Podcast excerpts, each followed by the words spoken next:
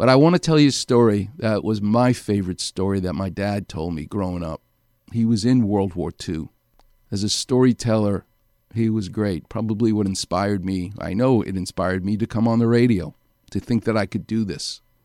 But my dad grew up being Jewish, had his own anti Semitism, lost out on jobs, and had discrimination because of it. And it was blatant in those days. He was born in 1915. They didn't mess around, they just said, get out of here. And he knew the reason because he was Jewish. So when he learned that Nazis and Adolf Hitler were killing Jews in Europe, my dad said, I'm going to the army.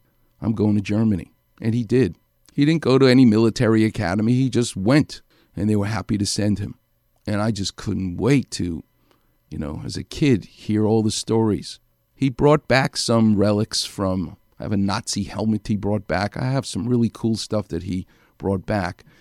But like most of the veterans of World War II, they, they felt they had a job to do and were, you know, didn't see themselves as heroes. And my father did not either. But I couldn't wait to like, oh, you know, who'd you kill? How you people? And that. I just, he was just a hero to me, always in everything and I just wanted, I dug it out of him to get these stories.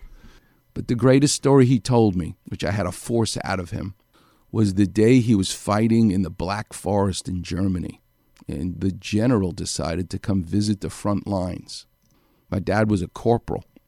When I asked him, could you have become a sergeant or a general? He said, Yeah, they wanted me to become a sergeant. He said, but I said no. I said, Why not?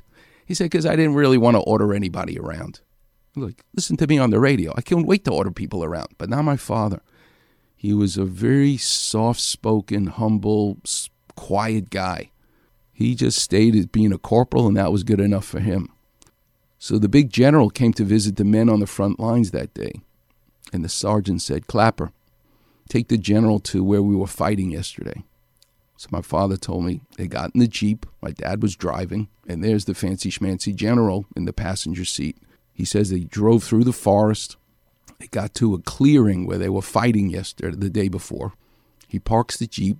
They get out, and all of a sudden, out of the forest, out of the woods, my dad told me a beautiful deer with antlers came out of the woods into the pasture where they were fighting heavily the day before.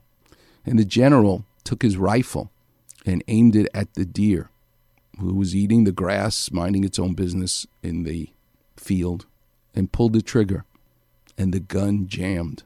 The general then looked at my dad, Corporal Klapper, and said, Corporal, you got your gun. Shoot that deer. And my father told me he looked at the general and said, With all due respect, sir, I didn't come here to kill that beautiful animal. I came here to kill Adolf Hitler.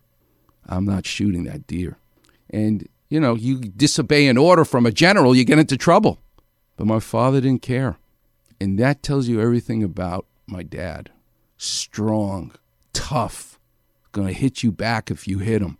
But he's not going to take the life of a beautiful animal for the sport of it. Storytelling probably comes from him. He didn't realize it, but those kinds of stories really inspired me. And you guys are the benefit because I get to join you Saturday mornings and regale you with stories of art, surgery, and sports. And at, and at 8.15, we're going to hear from a professional storyteller. In the next segment coming up next, I got to tell you where that storytelling food is. The best I've ever had. Take you into surgery as well. The number is 877 710 ESPN. You're listening to the one and only Weekend Warrior Show here on 710 ESPN.